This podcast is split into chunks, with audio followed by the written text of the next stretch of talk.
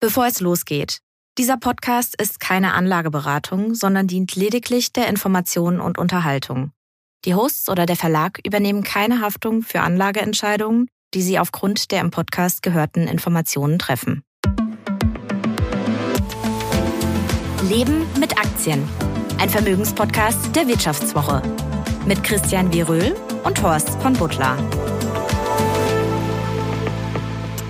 Herzlich willkommen zu einer neuen Folge von Leben mit Aktien, dem Vermögenspodcast der Wirtschaftswoche von und mit Horst von Butler und Christian Veröhl. Wir melden uns heute beide zurück aus Düsseldorf bei 13 bis 14 Grad und Regen wie überall in Deutschland. Und Sie hören es auch an meiner Stimme. Ich bin leicht angeschlagen. Du auch, Christian, von der ja, Zugspitze. Ja. Hast du dir da einen, ich möchte den Wortwitz nicht machen, einen Zug geholt? Ja, ja, natürlich. Ich habe ja immer Angst vor Zug, ja. Und auf der Spitze war es natürlich äh, einerseits ein bisschen sonnig, aber dann auch ein bisschen kalt. Wir sind ja auch gerodet brodelt da oben. Ich bin ja auch gefragt worden, ob ich denn äh, da hoch gewandert äh, bin. Ja, hast du den Kursverlauf des DAX mit deiner Wanderroute versucht nachzubilden? Äh, nee, nicht wirklich. Also mit dem Sechsjährigen ist das mit dem Hochwandern dann doch nicht so das Ding. Wir haben die Seilbahn genommen, aber es ist natürlich schon so, wenn du da oben stehst, ne, du siehst eigentlich ständig nur Chartverläufe. Ne? Es geht rauf und runter. Und naja, also ich fand, ich habe das ja auch auf Instagram gezeigt, also den, äh, die Zugspitze, die hat so im Abfallenden was von der Social Chain AG.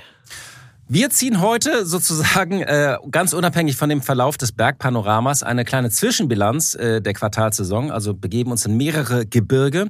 Ja, wir wollen mal klären, was sagen uns die Zahlen, die da in den vergangenen Tagen und Wochen vorgelegt wurden. Ja, und dann picken wir uns zwei Unternehmen raus, aber nicht irgendwelche, sondern zwei der wertvollsten und am heißesten diskutierten der Welt, Amazon und natürlich Apple, frei nach dem Motto, es ist zwar alles gesagt, aber noch nicht von jedem, wobei wir nicht auf die Quartale schauen, sondern mal ein bisschen breiter gucken, wie sich vor allen Dingen Apple substanziell operativ entwickelt hat. Dann haben wir noch ein kleines Zitat eines Orakels, und zwar von Warren Buffett und wir haben eine wichtige Personalie. Ja, ein Veteran geht, muss gehen, gehen, auch ein Pionier, und zwar Alfred Plato von ÖkoWorld. Ja, der Freund äh, der Klimakleber. Ja, sozusagen. genau. Also von ÖkoWorld, da schauen wir einfach mal, was das bedeutet, diese Personalie. Und wir fangen aber erstmal an mit einer wichtigen Schlagzeile aus Berlin. Dicke Bretter, kurze Beine. Fangen wir an mit einer Schlagzeile, die dem Finanzminister Christian Lindner sicherlich Freude macht. Die Aktienrente soll deutlich größer werden. 200 Milliarden Euro Generationenkapital bis 2035. Der Bund will ab dem kommenden Jahr 12 Milliarden Euro in das sogenannte Generationenkapital einzahlen. Das haben die Kollegen vom Handelsblatt erfahren. Und diese Summe soll in den Folgejahren jeweils um drei Prozent erhöht werden. Bis zum Jahr 2035 soll damit ein Volumen von 200 Milliarden Euro erreicht werden. Ja, das war ja im Koalitionsvertrag vereinbart und nun liegt ein Finanzierungskonzept auf dem Tisch, 10 bis 12 Milliarden Euro ab 2024 und ähm, das Ganze auch ähm, sozusagen äh, schuldenbremsenkonform. Und ähm, ja, die Ampel stimmt sich jetzt noch ab. Äh, wenn du solche Schlagzeilen hörst, Christian, sagst du dann, na endlich oder irgendwie noch mehr oder na, also erstmal denke ich, ne, Aktienrente und Generationenkapital, das sind ja schon mal zwei unterschiedliche Themen. Aktienrente ist das, was ursprünglich mal Johannes Vogel, der FDP-Bundesvorsitzende, vorgeschlagen hatte, dass man eine kapitalgedeckte Säule wirklich aus den Beiträgen mit aufbaut. Jetzt das Generationenkapital ist ja quasi eine Art schuldenfinanzierter Staatsfonds. Da waren die 10 Milliarden so als Einstieg gedacht und jetzt die 200 Milliarden, die hören sich natürlich riesig an, aber de facto ist es halt einfach so, der regierungsamtliche Sparplan, dass jedes Jahr eben jetzt nicht nur 10, sondern sogar 12 Milliarden eingezahlt werden sollen. Und wenn man das lang genug in die Zukunft extrapoliert, dann kommen halt diese großen Summen zustande. Ich freue mich, dass es eben jetzt bei nicht nur dem ersten Schritt bleibt, sondern dass man diesen Weg konsequent gehen will. Wobei man auch sagen muss, das ist jetzt nichts, was sofort zu einer enkelfitten Rente führt, aber es ist ein Einstieg in eine teilweise zusätzliche Kapitaldeckung der privaten Altersvorsorge. Es ist ein Thema, aber es ist lange nicht alles, was wir brauchen. Ich verstehe aber die Vorbehalte nicht. Man hört ja auch, dass das Wirtschaftsministerium immer noch ja, Bedenken angemeldet hat angesichts der Lage an den Finanzmärkten. Ich frage mich mal, welche Lage Sie meinen. Meinen Sie etwa, dass die Indizes in diesem Jahr um 20 Prozent nach oben geklettert sind? Nein, da ist ja immer dieses Klischee tatsächlich, dass dieses Geld an den Finanzmärkten äh, in Anführungszeichen verzockt wird. Ich finde das immer wirklich schon irre, wie viel Quatsch da auch erzählt wird, wenn es um eine Kapitalanlage über 10, 20, 30 Jahre geht. Hier ist ja von Generationenkapital die Rede. Ich würde ja mal dazu raten, ähm, diese Aktienrente einfach Schwedenrente zu nennen. Denn alles, was aus Schweden kommt, ist nämlich gut in Deutschland. Da schwingt so ein Hauch von Pippi Langstrumpf und Bullabüder mit. Ja, und Ikea.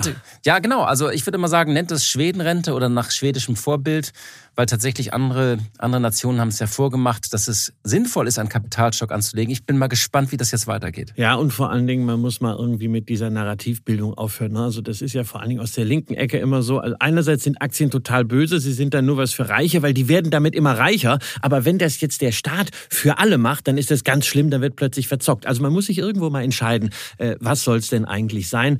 Und ich finde es gut, dass man damit loslegt, bin allerdings auch der Meinung, man sollte diejenigen, die schon selber ihre Aktienrente aufbauen, die selber mit einem Sparplan dran sind, auch mal ein bisschen unterstützen in Form von substanziellen Freibeträgen und nicht denen alles Geld gleich wieder unterm Hintern wegbesteuern. Uns hat ja in dem Zusammenhang eine Frage erreicht. Wir reden ja hier immer von Sparplänen. Und äh, meistens geht man davon aus, dass man in Fonds oder ETF spart. Und da gab es diese Frage, sollte man eigentlich, du hast es einige Mal erwähnt, auch Sparpläne in Einzelaktien machen? Du sagst, man könnte so mal Positionen anfangen von Amazon aufzubauen oder Microsoft. Wie handhabst du das? Naja, also es gibt ja Sparpläne für Einzelaktien, insbesondere mit dem Aufkommen der Neo-Broker, weil da Was sich auch, da nur lohnt, ne? Genau, weil es da auch mit, äh, mit kleinen Beträgen wirklich möglich ist, auch weil eben keine Kosten dafür, zumindest momentan, die ganze Diskussion Payment for Order Flow ist noch was was anderes, momentan keine äh, Gebühren dafür anfallen. Und da ist natürlich beim einen oder anderen so die Idee, na, ich bastel mir meinen eigenen ETF, spare nicht in einen ETF rein, sondern suche mir 30 Einzelaktien aus, die ich dann bespare. Da muss ich natürlich sagen, also es sollte nicht zu kleinteilig werden. Also jetzt eine Sparrate von äh, 100 Euro auf 20 Einzelaktien, a 5 Euro zusammenzubasteln, also bis man da überhaupt dann mal eine Aktie von jedem Unternehmen zusammen hat, das dauert dann schon lange. Also das äh, weiß ich nicht, ob das immer so geschickt ist und ob man da auch wirklich den großen Hebel hat. Aber wo ich zum Beispiel diese Einzelaktien-Sparpläne gut finde, ist, wenn man einen Positionsaufbau machen will, zum Beispiel eine Aktie, die eine Bodenbildung vielleicht schafft, ja, sowas wie ne, 3M hatten wir hier drüber gesprochen, wo man sagt, naja, das kann jetzt noch volatil werden, aber eigentlich geht man davon aus, dass die das schaffen. Und kann man mal den eigentlichen Betrag, den man investieren möchte, über zwölf Monate in Tranchen über so einen Sparplan automatisieren. Oder man hat vielleicht irgendwie ein Unternehmen, was man zusätzlich zu einem breiten Portfolio nochmal besparen möchte, weil man es vielleicht aus der eigenen Berufsanschauung gut kennt. Ich habe einen Follower, äh, der ist tatsächlich Arzt und äh, äh hat in den USA schon mit diesen Inter Intuitive Surgical äh, Robotern äh, gearbeitet, ist total überzeugt davon und hat, glaube ich, eine Sparrate irgendwie von 1000 Euro in einen äh, Welt-ETF und macht obendrein, ich glaube, 30, 40 Euro in Intuitive Surgical, um da einfach dabei zu sein. Das finde ich eine smarte Geschichte, ist jetzt auch kein Klumpen, aber es ist halt noch etwas zusätzliches, personalisiertes. Da finde ich es gut. Super. Das Ganze sehen. Ja, kommen wir auf die Quartalssaison und eine kleine Zwischenbilanz. Am Anfang geht es vor allem erstmal äh, um Zahlen. Wenn man so auf den S&P 500 schaut, da haben bislang 80 Prozent der Unternehmen die Gewinnerwartungen und zwei Drittel der Unternehmen die Umsatzerwartungen geschlagen. Allerdings waren die teilweise schon deutlich reduziert worden.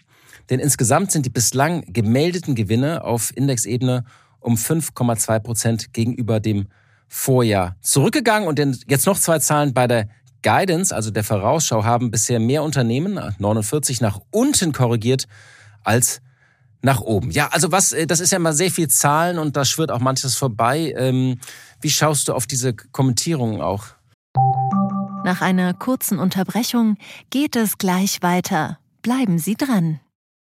Sie leben Fairness, Kultur und Werte?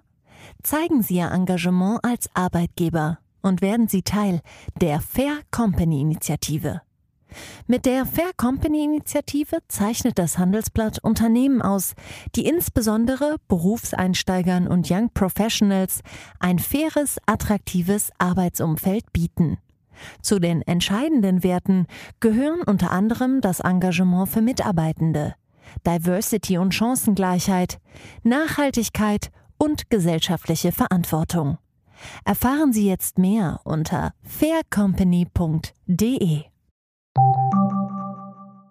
Naja, also ich bin ja dankbar, dass äh, sich FactSet die Mühe macht, sowas in dieser Form zu aggregieren, weil diese Zahlenflut, die wir in den letzten zwei Wochen gesehen haben, wirklich Stück für Stück zu erfassen, das kriegt man ja gar nicht hin. Du, du hast ja auf Twitter auch irgendwie diesen Menschen, der da 500 Charts am Wochenende liest, hast du gesagt, hast du gar keine Zeit. Ja, muss, na, ich muss sagen, na, ich, ich, ich, ich wäre gar nicht dazu in der Lage. Also 500 Charts ist ähnlich so wie 500 Unternehmensmeldungen. Also spätestens irgendwie wahrscheinlich nach 20 oder 30 würden mir bei den Charts das Rot und Grün Sieht aus wie Spaghetti, ne? Und, ja, es wäre wär mir, wär mir schlichtweg zu viel. Deswegen diese Aggregation ist wichtig.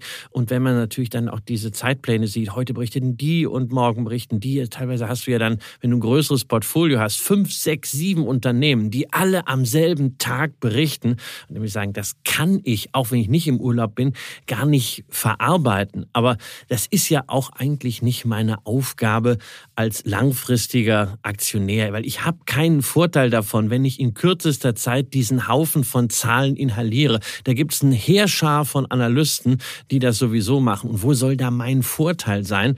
Deswegen, was an Essenz für mich in den Berichten drinsteckt, das wird auch in ein paar Wochen noch aktuell sein. Insofern bin ich bei dieser Hektik völlig außen vor. Nach dem Motto, hast du schon den Quartalsbericht von Mastercard gelesen und was sagst du zu den Zahlen von Visa? Sondern ich werde das alles mal so der Reihe nach, nach Lust und Laune durchgucken. Bewegung wo sie nicht so extrem sind, also nicht plus minus fünf Prozent. Da weiß man, naja, so überragend in die eine oder andere Richtung kann es nicht gewesen sein. Und alles, was an Essenz drinsteht, ist auch in ein paar Wochen noch aktuell. Wichtig ist es, glaube ich, doch einige Muster dann zu erkennen. Ich fand ganz interessant einen Kommentar von äh, Roger Peters, äh, dem, dem äh, Manager vom äh, DWS Conceplato, ein, ein, ein guter Mischfonds für, für Nebenwerte. Der hat gesagt, ein einheitliches Muster war nicht erkennbar. Beispielsweise war die momentan für Gewinnwarnungen anfällige Chemiebranche mit einer Absenkung, unter anderem Wackerchemie, und einer Anhebung, Fuchs, vertreten. Die Autobranche wiederum, die war, wurde zuletzt oft gescholten, doch ihre Vertreter im Fonds, Daimler Truck und Mercedes-Benz, wussten zu gefallen. Ja, das ist, ähm, also ich glaube, ähm, Wichtig ist, glaube ich, schon, was man so mitgenommen hat. Die Chemiebranche, äh, die hat ja schon einige Warnungen verschickt und da ging es auch deutlich nach unten. Was ich in diesem Jahr interessant fand, dass es nicht nur, dass diese Zahlen nicht nur gedeutet wurden, so als ähm, Zahlen der Chemiebranche, sondern die wurden so Teil dieses Big Pictures, ähm, so wie die Wochen zuvor hatten wir über diese Insolvenzen gesprochen, teils symbolische Insolvenzen. Die wurden vor allem genutzt zur, zur Deutung über den symbolischen Abstieg des deutschen Standortes und der Deindustrialisierung. Also äh, man denkt immer so BSF, nicht? Also Lanxess, also alles geht runter, alles wandert ab alles macht hier dicht. Und die Zahlen wurden teils aber auch äh, eingeordnet bei der Vorstellung. Dann wurde gesagt, ja, ja, die Deindustrialisierung findet statt. Da muss man, glaube ich, immer trennen, äh, wo wird alles auch weggeschoben und wo sind dann vielleicht auch einzelne Managementfehler.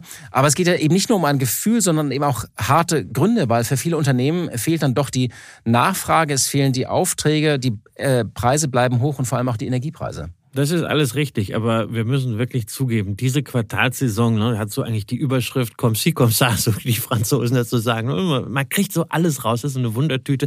Du greifst halt rein und wenn du sagen willst, also es geht alles den Bach runter, findest du dafür genügend Belege, vor allen Dingen in der Chemieindustrie. Wenn du siehst, Mensch, Unternehmen sind aber doch verdammt anfassungsfähig und wirklich auch erfindungsreich und schaffen es trotzdem in diesem Umfeld noch gute Zahlen zu liefern, dann findest du auch dafür was. Und wenn du sagst, na ja, also eigentlich äh, sind die Zahlen gar nicht nicht gut, es sind nur die Erwartungen. Auch dafür findest du Beispiele. Und es ist halt äh, ein, ein, eine Situation, wo man sehr genau auf die einzelnen Fälle schauen muss. Und daraus jetzt so die großen Makroaussagen weder in die eine noch in die andere Richtung abzuleiten, das halte ich für extrem schwierig und auch riskant. Schauen wir aber mal vielleicht zwei Zahlen und zwei Unternehmen etwas genauer an, die sicherlich auch jeder von uns und jede im Depot hat. Eine Frage der Größe. Ja, wir kommen auf Apple und Amazon. Ähm, hat eigentlich, man muss gar nicht sagen, dass man diese Aktie äh, besitzt, weil ich glaube, jeder hat sie im Depot, nicht? Weil, äh, also über ein ETF, äh, ob es der MSCI World ist oder es ist, aber es ist schwierig, glaub, jeder, es ist schwierig jeder die Mensch Apple. ist doch inzwischen äh, eigentlich Apple, also das ist sehr schwierig, nicht Apple-Aktionär zu sein. Ja, also ich, weiß, ich frage mich, wann kommt der erste MSCI World ex-Apple raus? Ex-Apple, ne? ex es, gibt, es gibt ja schon einen MSCI Emerging Markets äh, ex-China oder sowas, aber ne, ich meine, das ist ja ein ordentlicher Klumpen. Also im MSCI World reden wir hier über 5,3 Prozent und im großen MSCI Acqui-IMI, also im umfassendsten Index überhaupt, wo auch die Emerging Markets und die Nebenwerte dabei sind, reden wir auch noch immer über 4,3 Prozent. Das heißt also, wenn du 100 Euro sparst, gehen selbst da 4 Euro Euro rein in die Apple und man entkommt dieser Aktie einfach nicht. Und insofern äh, guckt man natürlich auch sehr, sehr besonders auf die Zahlen. Die haben ja nun, wenn man die Börsenreaktion nimmt, ein bisschen enttäuscht, ja, weil. iPhone, ne? Also iPhone ein bisschen schwächer als erwartet, aber eine andere Sparte, die klettert so, ja, deutlich nach oben und das finde ich interessant, weil es wird ja seit äh, seitdem ich Journalist bin, ne, nee, nicht seitdem ich Journalist bin, seitdem das iPhone draußen ist, wird jedes Jahr gesagt, ach, die iPhone-Abhängigkeit und sozusagen das, das Neue bringt es nichts, alles, was sie auf den Markt gebracht haben. Aber es gibt jetzt eine zweite Sparte, die deutlich wächst und äh, dann eben auch für ein solches Ergebnis sorgt. Ja, also insgesamt haben sie ja fünf Sparten, ne? iPhone, dann die Wearables, das zum Beispiel diese AirPods äh, und die Watch, dann haben sie Services, iPad und äh, den Mac und äh, das äh, iPhone hat nach wie vor rund äh, 50 Prozent, 48,5 Prozent war der Umsatzanteil jetzt, der kommt aber von 61 Prozent. Das heißt also, das wird tatsächlich weniger und das, was der Wachstumsträger jetzt ist, ist die Service-Sparte, also diese ganzen Cloud-Angebote, Apple Plus, das Apple TV, das Apple Fitness. Das kann man Apple schön skalieren Music. und hat sich verdoppelt in den letzten fünf Jahren. Genau, das hat sich vom Anteil her wirklich verdoppelt. In 2017 war der Anteil 13,1 Prozent am Umsatz. Jetzt sind wir bei 25,9 Prozent. Und da hast du natürlich eine andere Marge und du hast halt diese wiederkehrenden Erträge.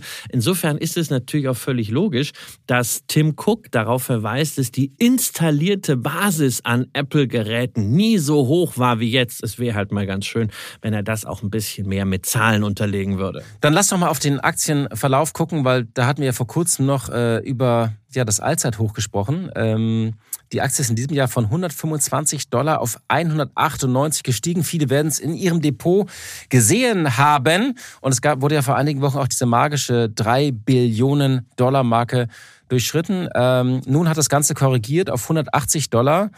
Ähm, und da hat natürlich auch so ein bisschen jetzt nicht nur Apple, sondern die allgemeine Börsenstimmung. Es wurde ja wieder ein bisschen Luft rausgelassen in den letzten Tagen.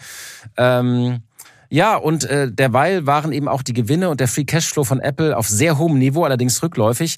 Äh, wie schaust du jetzt auf diese Zahlen, auf den Börsenkurs, abgesehen davon, dass du dich natürlich nicht aus der Ruhe bringen lässt? Nee, also wir haben ja jetzt, äh, müssen wir sagen, nur den dritte, das dritte Quartal in Folge rückläufige Umsätze gesehen bei Apple. Gleichzeitig eine Qualitätsverschiebung weg von der Hardware hin zu diesem Servicegeschäft. Natürlich geht das nicht innerhalb von zwei, drei Quartalen. Der Trend stimmt. Aber da ist natürlich in den letzten acht Monaten das gelaufen, was man Multiple Expansion nennt. Also äh, die Gewinne und Umsätze und alle Fundamentals haben sich nicht mehr nach oben bewegt. Gleichzeitig ist der Kurs gestiegen. Das KGV ist von 20 auf über 30 gestiegen. Und dann haben wir ja dieses schöne Bild von Costolani, der uns mal. Das ist dein Lieblingsbild, oder? Ich mag, ich mag das wirklich. Von Hund und Herrchen. Ja, also, äh, wo der, das Herrchen sind natürlich die Fundamentalzahlen. Der Hund ist das, was an der Börse Börse passiert. Und der Hund läuft unter Umständen sehr, sehr weit voraus. Das haben wir jetzt gesehen. Das Herrchen ist stehen geblieben bei Apple. Ja, ganz klar. Das futtert vielleicht gerade mal so ein Energieriegel. Ja, so könnte man diese äh, Transition der Umsatzqualität Richtung Servicegeschäft äh, beschreiben. Ähm, der Hund ist aber weitergelaufen. Also es ist durchaus logisch, dass der äh, Hund jetzt auch mal ein bisschen zurückkommt. Ähm, aber wenn das Herrchen sich dann irgendwann wieder bewegt, kann das durchaus bei dem Abstand bleiben. Das muss hier keinen Absturz geben bei Apple, insbesondere weil wir halt wirklich eine immense Qualität auch beim Cashflow haben und zwar auch in dieser Skalierung. Ich meine, dieses Servicegeschäft allein im zweiten Quartal 21 Milliarden Umsatz. Du kommst ja auch nicht mehr raus. Also ich habe ja irgendwie, also wenn man einmal dabei dieser seine Daten da in der Cloud von Apple hat, ich weiß nicht, wie es dir geht, also ich musste diesen Speicherplan da immer erhöhen und irgendwann bist du ja bei äh, ein Terabyte oder irgend sowas. Ich habe da meine Kinder jetzt auch mit draufgezogen, meine ganzen Fotos hinter. Ich bin ja immer noch schlimmerweise okay, Dropbox-Nutzer. Ich, bin bei Apple bei Dropbox. Ich bin tatsächlich aus alter Vorzeit noch aber was Dropbox, machst du denn da? Das ist Dropbox-Nutzer. Ich pack da, ich pack da Daten rein. Ja, ja aber ist mir schon klar, was du da machst. Aber was machst du noch da? Ja, ich weiß. Das ist doch völlig nicht. überflüssig. Ja, das ist, das da ist kannst eben, du das bei Google. Ich bin zu faul, da, da äh, zu wechseln. Ja, ich weiß. Ansonsten bin ich natürlich komplett in diesem Apple-Universum drin. Aus dem man ja, wie gesagt, und das wollte ich sagen, man kommt nicht mehr raus. Genau. Nicht? Also das heißt, äh, ich dachte, ich bin bei Apple Forever und äh, habe mir überlegt, wenn die die Preise anhöhen, äh, erhöhen, dann muss ich halt immer mehr auch zahlen für diesen Speicherplan. Und da habe ich gemerkt, äh, wie gut dieses Geschäftsmodell doch ist, was dahinter steht. Und übrigens interessant, eine Meldung diese Woche von der Financial Times. Äh, man hat sich ja lange Zeit gefragt, was macht Apple eigentlich bei dem äh, KI-Rennen? Die haben sich da ja so ein bisschen zurückgehalten im Gegensatz zu Microsoft und Google.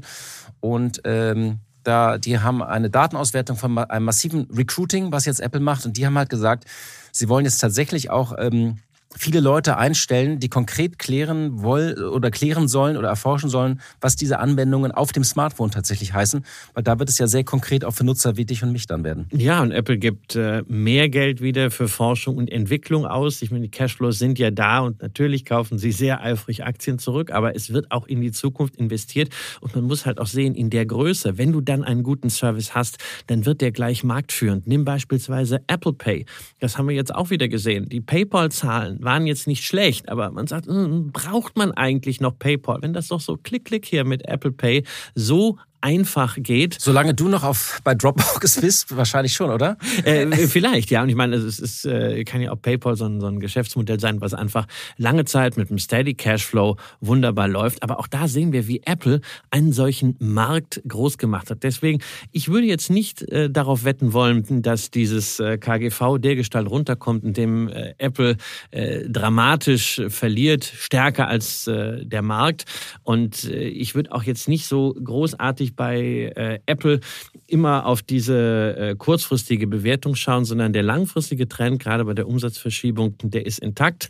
Und äh, was, was darüber hinaus spannend ist, die, ist, die geografische Verteilung, nicht? Genau, die finde ich, die finde ich ja wirklich spannend. Wenn, wenn man da mal reinguckt, dann stellt man fest, ähm, dass die relativ stark festgezurrt ist und dass Apple halt wirklich auch eine Weltfirma ist. Also wir haben äh, 43 Prozent der Umsätze in Nordamerika äh, und Südamerika, also gesamtamerikanischer Kontinent, 25 Prozent in Europa, 20 Prozent in China und der Rest ist eben Japan und der Rest der Asia-Pazifik-Region. Und da sieht man auch, also wenn es dann immer heißt, ja, die großen äh, Klumpen in den USA bei den Indizes, also US-Anteil im MSCI World 69 Prozent, im Acqui 60 Prozent, ja, da steckt dann halt eben eine Apple drin mit 4, 5 Prozent, aber es ist doch kein amerikanisches Unternehmen, sondern wirklich ein Weltunternehmen. Das hatten wir doch auch bei dem Thema BSF, ob man da eigentlich noch einen Homebias hat, wenn man äh, ein Unternehmen, was seine Aus, äh, Umsätze außerhalb von Deutschland macht. Da hast du doch die Auswertung gemacht, wie deutsch ist noch der DAX.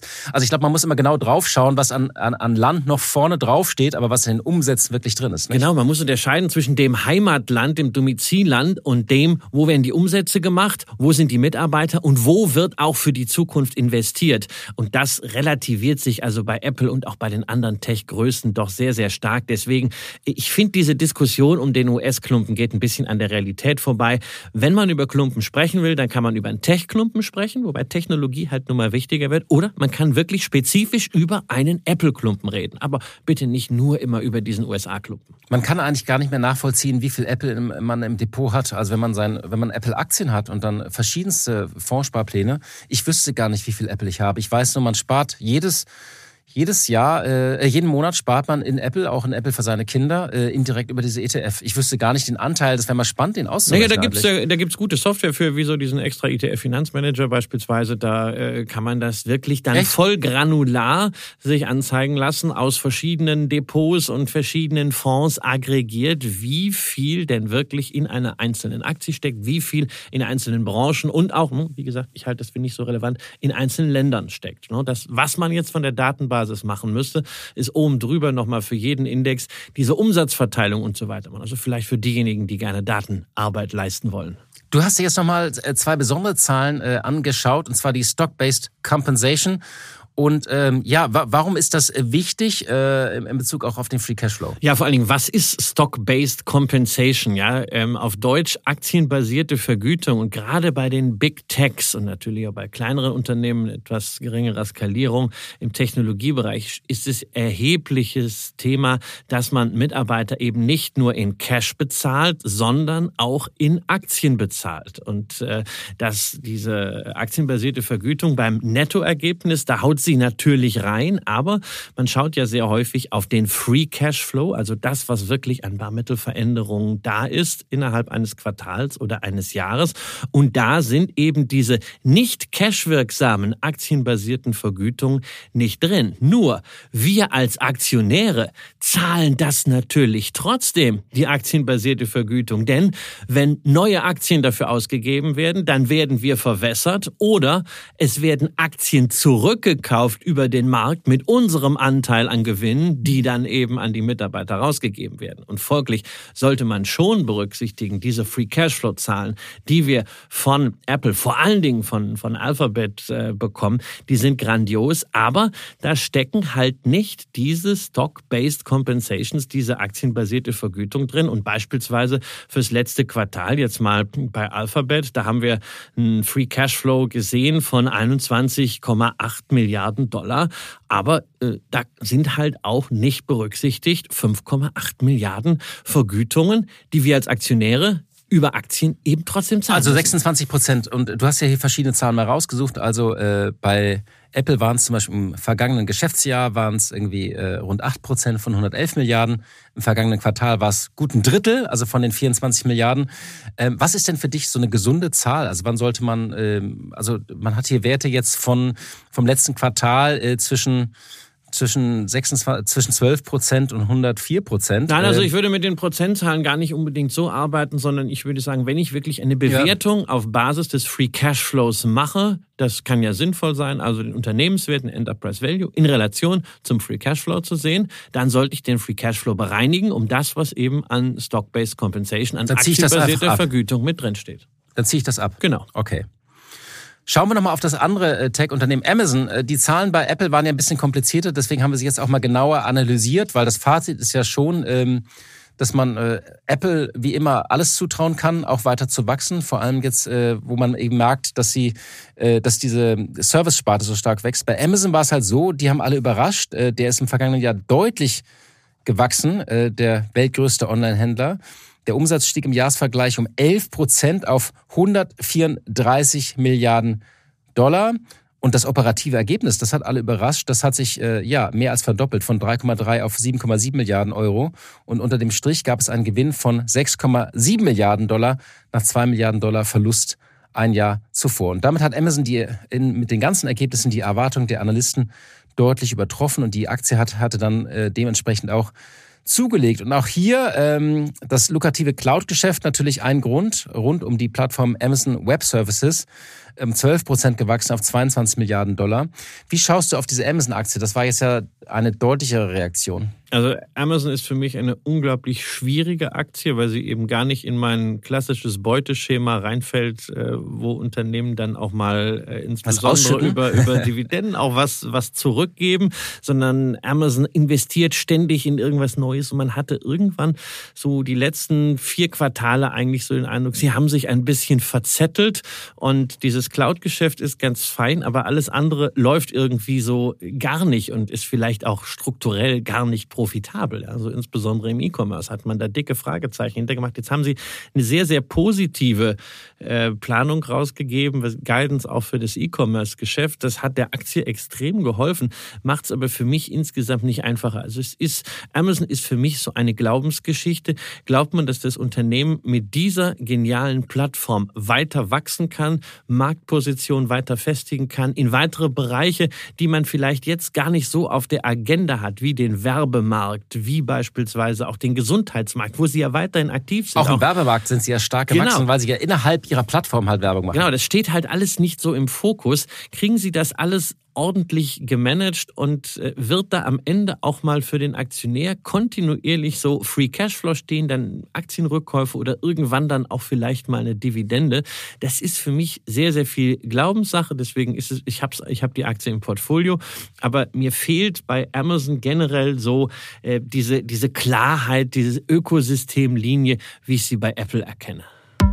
Das Orakel spricht. Eine schöne Meldung und ein schönes Zitat haben wir Ihnen heute mitgebracht, liebe Hörerinnen und liebe Hörer. Berkshire Hathaways Cashbestand nähert sich mit 147 Milliarden Dollar dem Allzeithoch. Ja, sie haben äh, sehr viel Geld und ein Großteil dieses Geldes legen sie auch immer in Staatsanleihen an. Und dann wurde natürlich gefragt, irgendwie, ja, hat er eigentlich noch Vertrauen in die Finanzmärkte? Die USA wurden ja auch gerade äh, runtergestuft. Und dann hat er den schönen Satz gesagt, ja, Berkshire hat am vergangenen Montag US-Schatzpapiere im Wert von 10 Milliarden Dollar gekauft. Wie gesagt, das hat Warren Buffett dazu gesagt. Diesen Montag haben wir für 10 Milliarden Dollar Treasuries gekauft. Und die einzige Frage für den nächsten Montag ist, ob wir 10 Milliarden Dollar in drei- oder sechsmonatigen Anleihen kaufen werden. Ich muss einfach sagen, der bleibt einfach cool, oder? Ja, siehst du, wir treffen uns montags zum Podcast. Ne? Warren Und er kauft Warren 10 Buffett Milliarden. haut einfach mal 10 Milliarden für Staatsanleihen raus. Ähm, ja, äh, ist irgendwie Double A ist äh, das neue Triple A und äh, er macht sich da keine Sorgen um die äh, Bonität der USA. Das ist natürlich auch ein ganz wichtiges äh, Statement. Das ist ein Statement, das muss er machen. Also stell dir mal vor, äh, der weltweit am meisten beachtete Einzelinvestor sagt jetzt plötzlich, ja, also finden wir jetzt aber nicht so doll, wir gehen jetzt mal da zurück. Das würde ein Beben an den Finanzmärkten auslösen. Aber es, am Ende ist ja immer wichtig, nicht was man sagt, sondern was man tatsächlich macht. Und er hat ja bei diesem Cash-Bestand im Grunde ja so ein rollierendes System, also Laufzeiten zwischen drei und äh, sechs Monaten. Also um diese Durationsrisiken aus Zinsveränderungen haben wir vielfach drüber gesprochen, eben weitgehend auszuschalten, dass immer irgendwo eine Fälligkeit ist und dann guckt er, wird das Geld eher noch kurzfristiger oder vielleicht ein bisschen längerfristiger, also sechs Monate geworden. Das ist einfach so ein, so ein Rollover und es ist ein äh, cooles Signal an die Finanzmärkte. Genau, und der hat 120 Milliarden Dollar, haben sie ja in kurzfristigen Schatzwechseln angelegt, ähm, von diesen insgesamt 147 Milliarden. Ich finde, äh, er hat dann noch etwas hinzugefügt und äh, das klingt so ein bisschen tautologisch, aber man sollte sich doch nochmal irgendwie mitnehmen, dieses Zitat. Es gibt einige Dinge, über die man sich keine Gedanken machen sollte. Äh, Das sagt er mit 92 Jahren. Und ich glaube, was er damit anspielt, darauf anspielt, irgendwie, diese Stimmung hat sich ja irgendwie so gedreht mit dieser Herabstufung der Bonität der USA. Und dann werden ja viele ganz hektisch und überlegen, war das jetzt doch zu viel Euphorie und dann wird viel orakelt und viel gedacht und viel gedeutet und viel prophezeit. Und er macht sich einfach keine Gedanken darüber und kauft halt weiter stumpf, sozusagen, jeden Ja, ja. Er muss natürlich, man muss natürlich auch sagen, in seinem Alter mit 92 Jahren, äh, die, dass dieses ganze Schuldendesaster, das ja irgendwann mal auch ausgebadet werden muss, äh, das ist für ihn ja dann auch nicht mehr so greifbar am Ende. Aber äh, trotzdem ist natürlich auch die Reaktion insgesamt an den Märkten entspannt geblieben. Wenn du es mal vergleichst mit dem Jahr 2011, als es damals das Downgrade gab, ziemlich genau vor zwölf Jahren von äh, Standard Poor's, von AAA auf AA, da haben wir wirklich Tumult gesehen an den Finanzmärkten. Das war jetzt deutlich entspannter. Ich wollte jetzt auch keine Entwarnung geben, wenn man sich anschaut, wie viele Schulden die äh, Amerikaner gemacht haben. Allein in der Amtszeit äh, von Joe Biden läuft es, glaube ich, auf 6 Billionen Dollar hinaus. Wir haben da über die US-Staatsschulden gesprochen. Natürlich muss man sich da Sorgen machen. Ich glaube, dieses Zitat habe ich nur noch mal mitgebracht, um einfach zu zeigen, dass es äh, in diesem ganzen Geschrei auch sehr viel Ruhe geben kann. Last Call. Wir haben eine Personalie. Ähm, ÖkoWorld äh, entlässt Alfred Plato. Ähm, das ist ein Paukenschlag in Hilden, wurde hier gemeldet.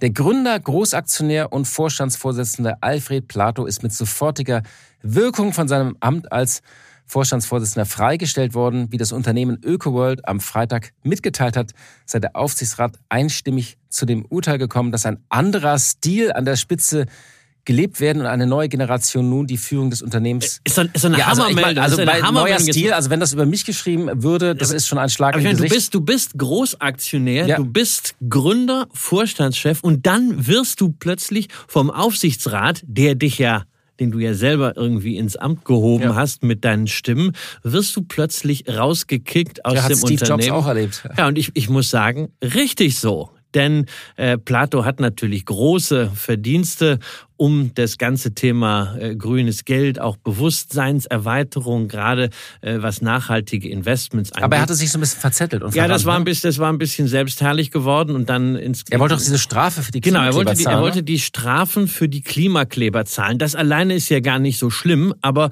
ähm, das dann auch noch aus dem Geld der Firma zu machen, die eben nicht nur ihm alleine gehört, sondern über Vorzugsaktien öffentlich notiert ist, wo also Minderheitsaktionäre, die leider nichts sagen dürfen, äh, mit dabei sind. Das legt halt ein sehr, sehr merkwürdiges Governance-Verständnis offen und man kann eigentlich davon ausgehen, dass das dann nur die Spitze des Eisbergs war und äh, da zieht ein Aufsichtsrat dann die Reißleine. Das wird spannend auf der nächsten Hauptversammlung, ja, wie dann äh, der Großaktionär Plato mit diesem Aufsichtsrat umgeht, der den Vorstandsvorsitzenden Plato gekickt hat. Aber vielleicht ist er ja auch ganz äh, zufrieden. Jedenfalls man sollte ihn noch mal ein bisschen würdigen, finde ich so. Also er ist ein Pionier Pionier, ist ja 76 ja. Jahre alt. Er hatte das Unternehmen 1975 mit äh, Klaus Odenthal gegründet, ist 1999 an die Börse gebracht. Was ich nur finde, äh, lange schon bevor Nachhaltigkeit ein Modewort wurde, bevor so auf jeden zweiten Fonds äh, das Label ESG draufgeklebt wurde, hat er diese ja diese besondere Form der Vermögensverwaltung aufgebaut, ethisch, ökologisch und ja, sozial. Klar.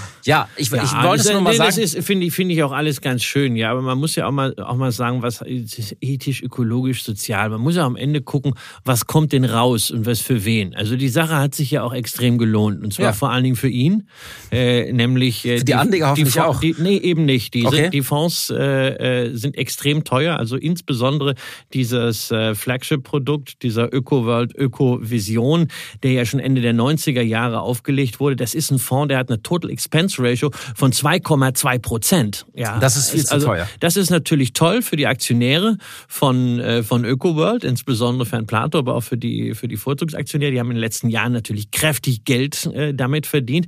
Das ist viel zu teuer, aber teuer ist ja okay, wenn die Leistung stimmt. Nur diese Leistung stimmt eben nicht. Äh, man muss einen solchen weltweit anlegenden Fonds ja schon vergleichen dürfen, auch mal mit einem MSCI World und da sieht man einfach eine kontinuierliche Underperformance und wenn man das einfach mal für die letzten fünf Jahre sich nur anguckt, dann ist der Fonds äh, Ökovision gerade mal zehn Prozent im Plus und ein MSCI World ETF äh, 60 Prozent im Plus. Und jetzt kann man sagen, na ja, äh, Äpfel das, und Birnen, genau. Ja, das sind das genau Äpfel und Birnen, aber es gibt ja zum Beispiel auch andere gute Fonds im Bereich Nachhaltigkeit wie den äh, Green Effects NAI Wertefonds. Und der hat plus 70 Prozent in der Zeit gemacht. Und wenn du über eine ganz lange Fristigkeit nimmst, dann gibt es nämlich auch schon seit äh, Ende der 90er Jahre, äh, dann ist der fast mit dem MSCI World gleich auf, während äh, Platos Fonds halt nicht zuletzt wegen dieser völlig unmäßigen Gebühren äh, nach unten geht. Und das ist etwas, was ÖkoWorld irgendwie lösen muss,